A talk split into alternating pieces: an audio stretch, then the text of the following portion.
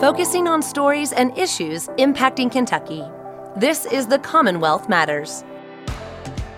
The Commonwealth Matters is a production of the Commonwealth Policy Foundation. We're a nonprofit public policy group that's helping Kentuckians value life, protect natural marriage, defend religious liberty, and promote fiscal integrity. To learn more about our work and find helpful resources, visit commonwealthmatters.org. Welcome to the Commonwealth Matters. I'm Brandon Porter. Thanks for joining us for this program. Charter schools have been um, a hot topic here in Kentucky over the last few months. Um, and we're going to spend some time in this episode thinking through charter schools, what they are, potentially what they're not, and how can they come to be or will they come to be here in Kentucky? Our guest is Dr. Gary Houchens, um, and he, he joins me now. Dr. Houchens, thanks for joining us for the program. Thanks. My pleasure to be here. Tell us a little bit about yourself, first of all, before we, we jump in here. We, we've had you on the program uh, before, but but this is a little bit more of a, a personal opportunity for us to be together. Um, and I think it's important for folks to, to know your background before we even start talking about charter schools. Sure. Well, I'm um, currently completing, I think, my 20th year in education. I have been a teacher, an assistant principal in principal, uh, a district level administrator, uh, most of those years in Kentucky Public Schools. And for the last eight years, I've worked at Western Kentucky University where I train the next generation of public school administrators. And so when it comes to schooling, your career has been in schooling, but it's also been in public education. That's correct. That's correct. I, I had a couple of years out of state uh, working in parochial schools, but otherwise, uh, my career has focused entirely around public schools. And for the last two years, I've had the honor of serving on the Kentucky Board of Education, uh, where I'm part of a team helping uh, try to craft policy for all 173 public school districts in the Commonwealth. Yeah, and so talk a little bit more about that. You you you just mentioned that you have served on the Kentucky Board of Education as well. That's correct. Yeah, for the last two years, uh, I have uh, been a member of that board, and uh, it's an 11 member board that oversees uh, the Kentucky Department of Education and tries to provide policy support for all of our schools. Now, in a previous episode um, of the Commonwealth Matters, we reached out to you and to Representative Bam Carney from up in the Campbellsville area um, just about what's happening with charter schools in the General Assembly session now that has all passed for 2018. We want to just slow down a little bit and, and spend some time with you on uh, helping folks understand what a charter school is. Um, and so I don't know of any better way to do it than just to pose that question to you What is a charter school? The way I like to describe it is that a charter school is a public school that is independently operated. In other words, it, it is a uh, it's a public school in every way, uh, in that it is uh, taxpayer funded, um, that it must accept all uh, applicants, uh, it cannot charge tuition. Uh, but the key difference is that uh, it is not operated by a local school district. It's governed by uh, its own independent board of directors who enter into a contract or a charter, which is where that term comes from. They enter into a contractor with an authorizing agency. And here in Kentucky, under our law, that authorizer is uh, most likely going to be a local school district's board of education. Okay. So you have used the phrase public charter school every time you've used the, the phrase is there a difference between a public charter school and a private charter school? There is not. All charter schools are, by definition, public schools in that they don't charge tuition, they are non sectarian. Uh, in other words, they they uh, cannot be operated by a religious entity or have a religious identity, uh, and they must be open to all students uh, and must provide services for all students, regardless of their um, their race, their disability status, uh, or or any other factor that uh, would apply to a traditional public school. Um, on we'll talk about this more, but but I guess one question I have, um, or at least had before coming into this, um, and, and, maybe it makes more sense now. But I was going to ask, so why is a public education guy um, interested in charter schools? But I think that word "public" is probably the reason why. That's right. That's right. I, I, I see charter schools as one strategy among many that we should consider uh, for trying to address. You know, uh, historical achievement gaps that we, we face. Kentucky is not alone in that. Every state in the United States uh, is unsatisfied with its overall level of student achievement. Uh, we have many great schools uh, in Kentucky. Most parents are very happy with the education that their children are getting, but the numbers are pretty clear that we're not educating kids uh, at, uh, at, a, at a fast enough rate to a high enough level of proficiency to be well prepared for the economic and cultural realities that we face in the 21st century. And so, um, for that very reason, I think we ought to be open to the idea that every family uh, deserves uh, some choices in their education provider. Um, charter schools have been demonstrated around the United States to do especially well with low income students, with students of color, uh, and especially in urban areas.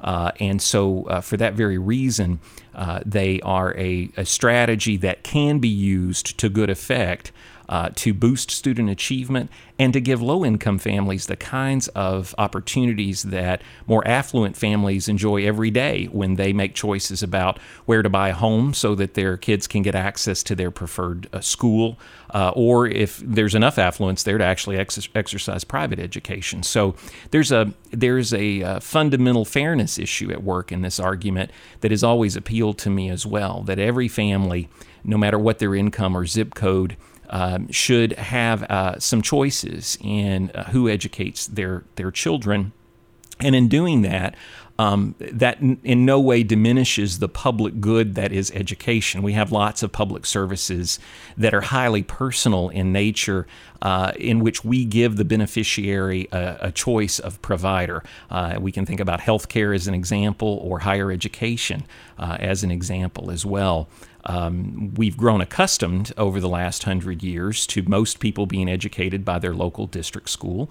That works for most families, and I believe will continue to work for most families. But uh, some children uh, need another option, and that's what charter schools provides. And so these the public charter schools provide the opportunity for the, the kids that would potentially fall through the cracks to uh, be focused on to receive more attention, more specialization, um, in in their education. That's right. Yeah, part of what makes charters uh, effective, where they have been successful, is their autonomy.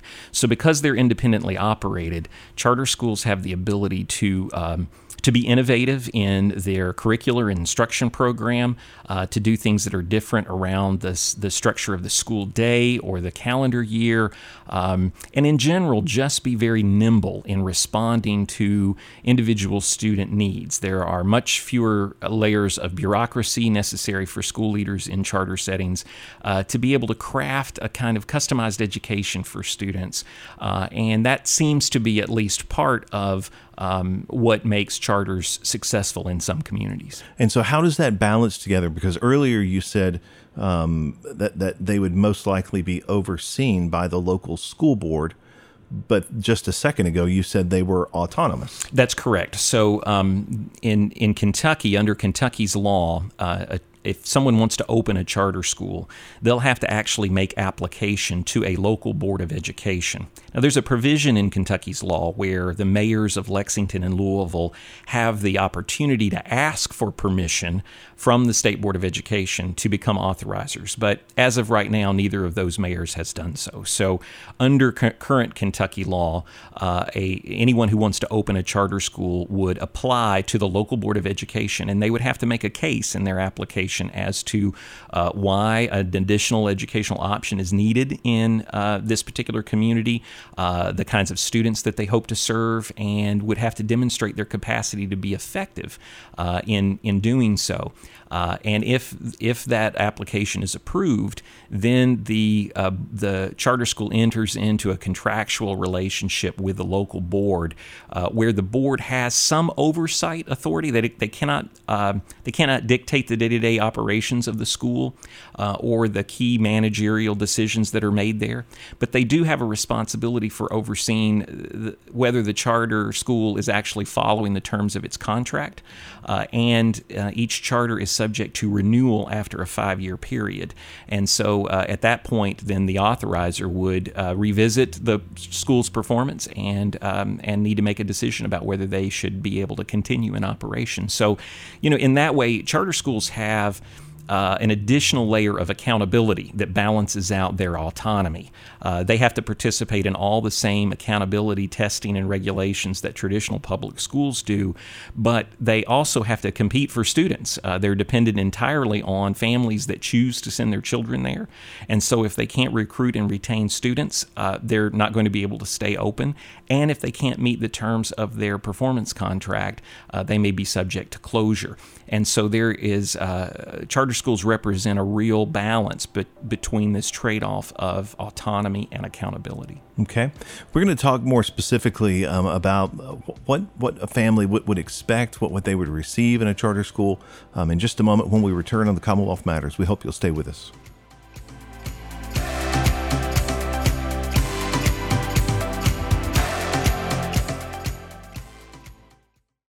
At the Commonwealth Policy Foundation, we try to approach the issues of life, marriage, religious liberty, and fiscal integrity from a biblical perspective that promotes thoughtfulness and kindness. We work with political leaders and concerned citizens from all across the state. To stay informed, visit CommonwealthMatters.org and sign up for our e newsletter. The Commonwealth Policy Foundation is a nonprofit organization that only exists because of friends like you. Thanks for tuning in to the Commonwealth Matters. Growing up as a child, who did you turn to whenever you had a crisis? Who was your source of strength? Who held you in the darkest situations and became your beacon of light? Most of us will recall the love of our parents, our grandparents, our family. But the harsh reality today is that there are many who face the dark places of life totally alone. Since 1869, the mission and the ministry of Sunrise Children's Services has been to help children in crisis. That need grows every day in Kentucky. Everyone with a passion for children can join us in giving hope to children in need. To learn more, just visit sunrise.org or call 1 800 456 1386. Matthew 25:40 tells us, "The king will reply, Truly I tell you, whatever you did for one of the least of these, my brothers and sisters, you did for me. Now's the time to be a child's source of strength. Come help us at Sunrise Children's Services.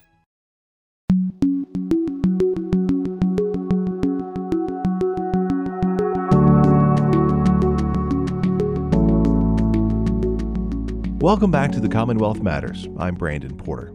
During the General Assembly's 2018 session, public education was a central focus. There was a great debate that surrounded it, and one of the things that was mentioned was public charter schools. Though they were approved during the 2017 General Assembly session, there aren't any public charter schools as of the spring 2018 here in Kentucky. What is a public charter school? Most Kentuckians aren't sure. So we decided to sit down with Dr. Gary Houchens to get more information about them. He's an associate professor in the education field at Western Kentucky University, and he's also been a member of the Kentucky Board of Education. If you missed the first portion of our conversation with him, you can find it at commonwealthmatters.org. Dr. Houchens, as we continue the discussion, let me ask you this. What are some of the most common reasons people want to start a public charter school? Right. That's a great question. Um, uh, in many cases, uh, a, a, charter operator is going to open in a community where there have been historically under uh, performing groups of students. Uh, and there's some evidence that the district schools are struggling to adequately meet the educational needs of all of the students. Um, so in some cases, it's the case is uh, made that um, we're going to be able to serve a group of kids that the traditional schools have not uh, thus far been very effective with. But in other cases, uh, charters apply with the intent to try to offer a specialized kind of curriculum or program that is not currently available in the traditional public schools. And so they might have a focus on um, on the STEM fields or career and technical education. Um, they might be a school that specializes in serving uh, students with special needs. Uh, so you could have a, you know, a, a uh, autism related um, uh, specialty charter school that really wants to to uh, provide additional services for students with that particular need. Understanding that under Kentucky law, they would have to take students regardless of whether they had that particular need or a particular curricular interest um, in the application process and in terms of their overall operations. They're trying to address uh, either a special student need or a kind of curricular focus that is not currently available in the community. And so I think that that bears repeating that, that a, a, public charter school is not allowed to turn away students. They just inform the parents that this is going to be the focus of our methodology of our curriculum, all, all of those things. That's correct. That's correct. And there is a provision uh, in the law whereby if a charter school has more applicants than they have seats available for, then they have to have a lottery uh, to keep it completely fair, and students are drawn at random for enrollment, and then um, and then uh, those names that are left over are drawn randomly to create a waiting list for admission. And so there are provisions to try to ensure that uh, the charter school cannot be selective in who it admits to the school at all. Um, I, I, can see potentially. I, I think it's it would just be human nature, but I can see potentially that some teachers. Um, I, I, can understand their offense because if I'm going to petition the school board to start a specific charter school, then it may seem like I'm saying because the teachers in this district aren't doing a good job. Um, I think that's just human nature. I mean, that's that's true of all you know in anything that that somebody wants to come in and do what you're doing. Um, but but how do we how do we wrap our heads that that's even though it feels that way, that is probably not what's happening. Right. The way I look at it is this. I mean, one of the things I've learned in 20 years and being in and around schools is that no school, no matter how good it is, can meet the needs of every single child um, the, the diversity of our students' needs are just simply too great. And we've grown accustomed to this expectation that teachers should be all things to all students. And that really puts an unfair burden on hardworking teachers who are truly doing their best uh, to try to meet those student needs. Uh, when, in, when in fact, uh, perhaps we just need to have a, wider variety of educational settings which can provide some of that differentiation uh, that we're struggling to achieve in. Um, uh, you know, in, in the current uh, structure of, of schooling. Um, we've grown accustomed to some level of personalization in virtually every aspect of our lives, uh, and yet we still uh, expect our schools, which will inevitably be structured around a sort of one size fits all tendency, uh, to, to do something that um, is is probably unrealistic for us to ask them to do. Hmm. Let, us go down the financial avenue for a few moments. Um, and I, I know you've mentioned this already, but I'm going to ask it again just in a very direct way.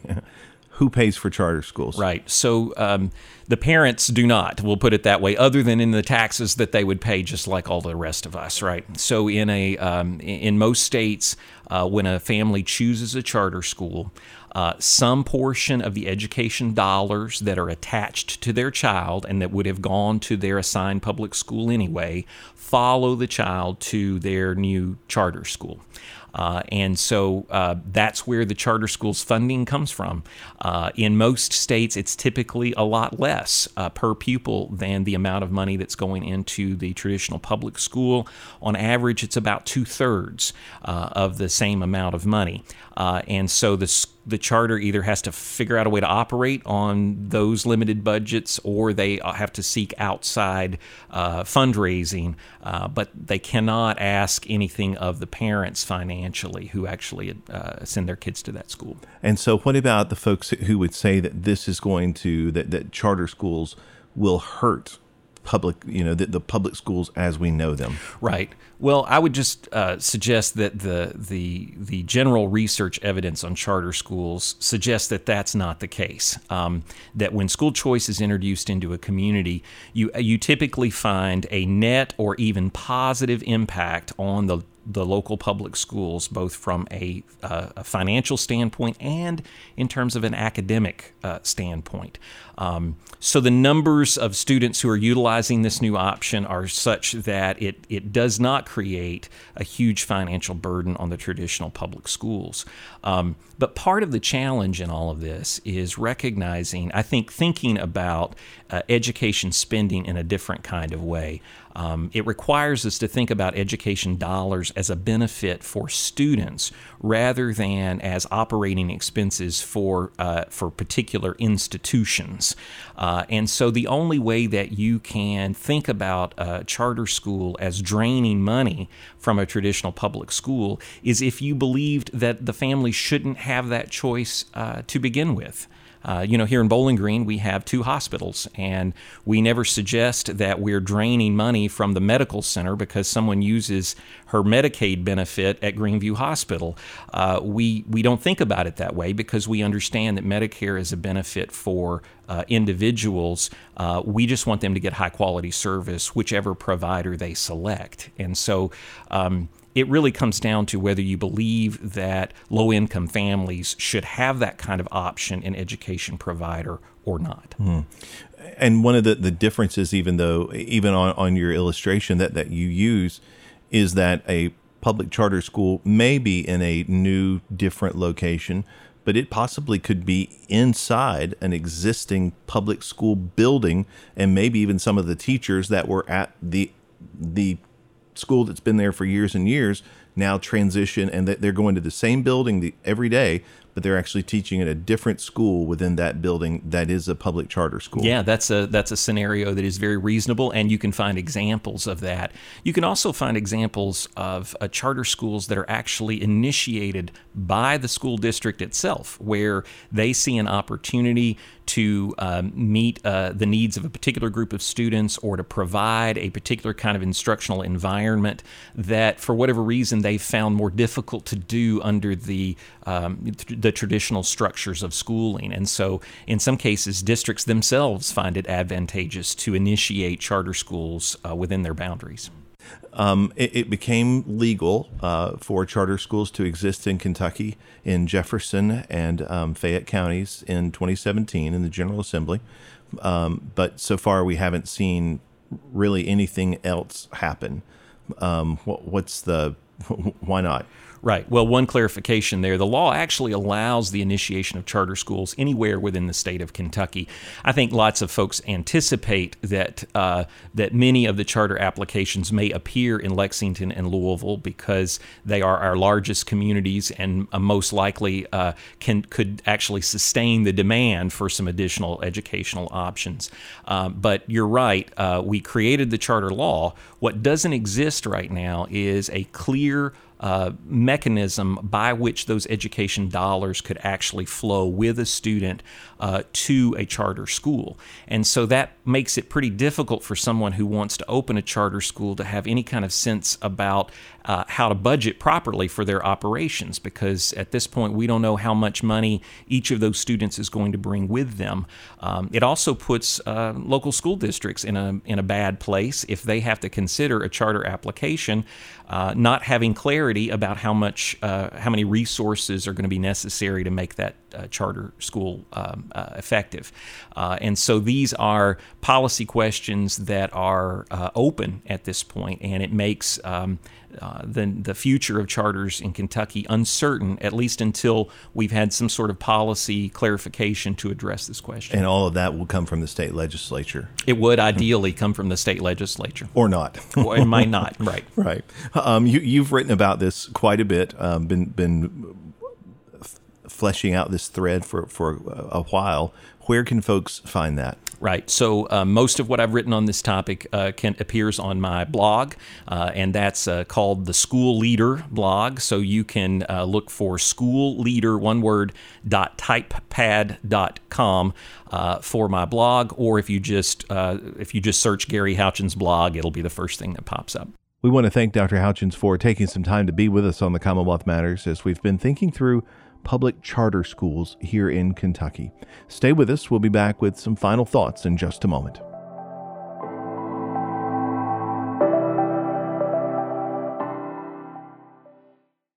At the Commonwealth Policy Foundation, we try to approach the issues of life, marriage, religious liberty, and fiscal integrity from a biblical perspective that promotes thoughtfulness and kindness. We work with political leaders and concerned citizens from all across the state. To stay informed, visit CommonwealthMatters.org and sign up for our e newsletter. The Commonwealth Policy Foundation is a nonprofit organization that only exists because of friends like you. Thanks for tuning in to the Commonwealth Matters.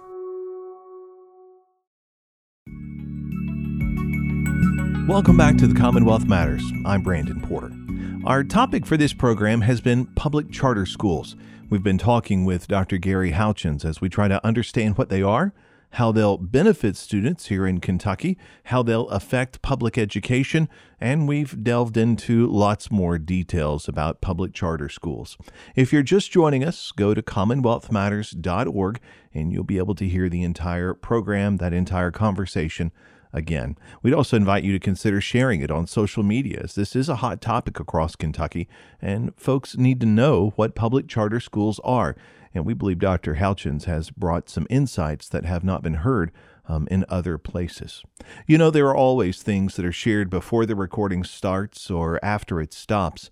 And one of the things that Dr. Houchens shared was how public charter schools are usually found in urban areas because those are the places uh, where children that are on uh, low income or children with disabilities typically live, at least large numbers of those children um, in public school systems. Now, I'm not sure where you live, but this program airs on radio stations across Kentucky that aren't in urban areas. It airs in mid sized and small towns across Kentucky. So maybe you're wondering why you should care about what happens in the schools in the larger urban areas of Kentucky. I thought about that following our conversation, um, and this is where I landed. We're all Kentuckians. Whether you live in a rural area or one of the urban areas, we all call Kentucky home, and we need to care about one another across the Commonwealth. Maybe public charter schools are a way that we can provide greater opportunity for children with disabilities or those coming from low income homes. I guess that's yet to be seen. But one thing that we've been reminded of here in 2018 is that we must be intentional in continually helping one another. We must strive for that and make it a priority. We need to be reminded of that daily, every single opportunity that we have to, to remember that we are in this together for one another. And we sure hope that this conversation has helped us move in that direction whether you agree or disagree with public charter schools. We'd love for you to visit us online at commonwealthmatters.org. There you can find more resources, uh, things written, you can find videos, other audio resources for you there. Or you can find us on Facebook by looking for Commonwealth Policy. And we'd love to know what you think about public charter schools. Thanks for listening to the Commonwealth Matters. I'm Brandon Porter.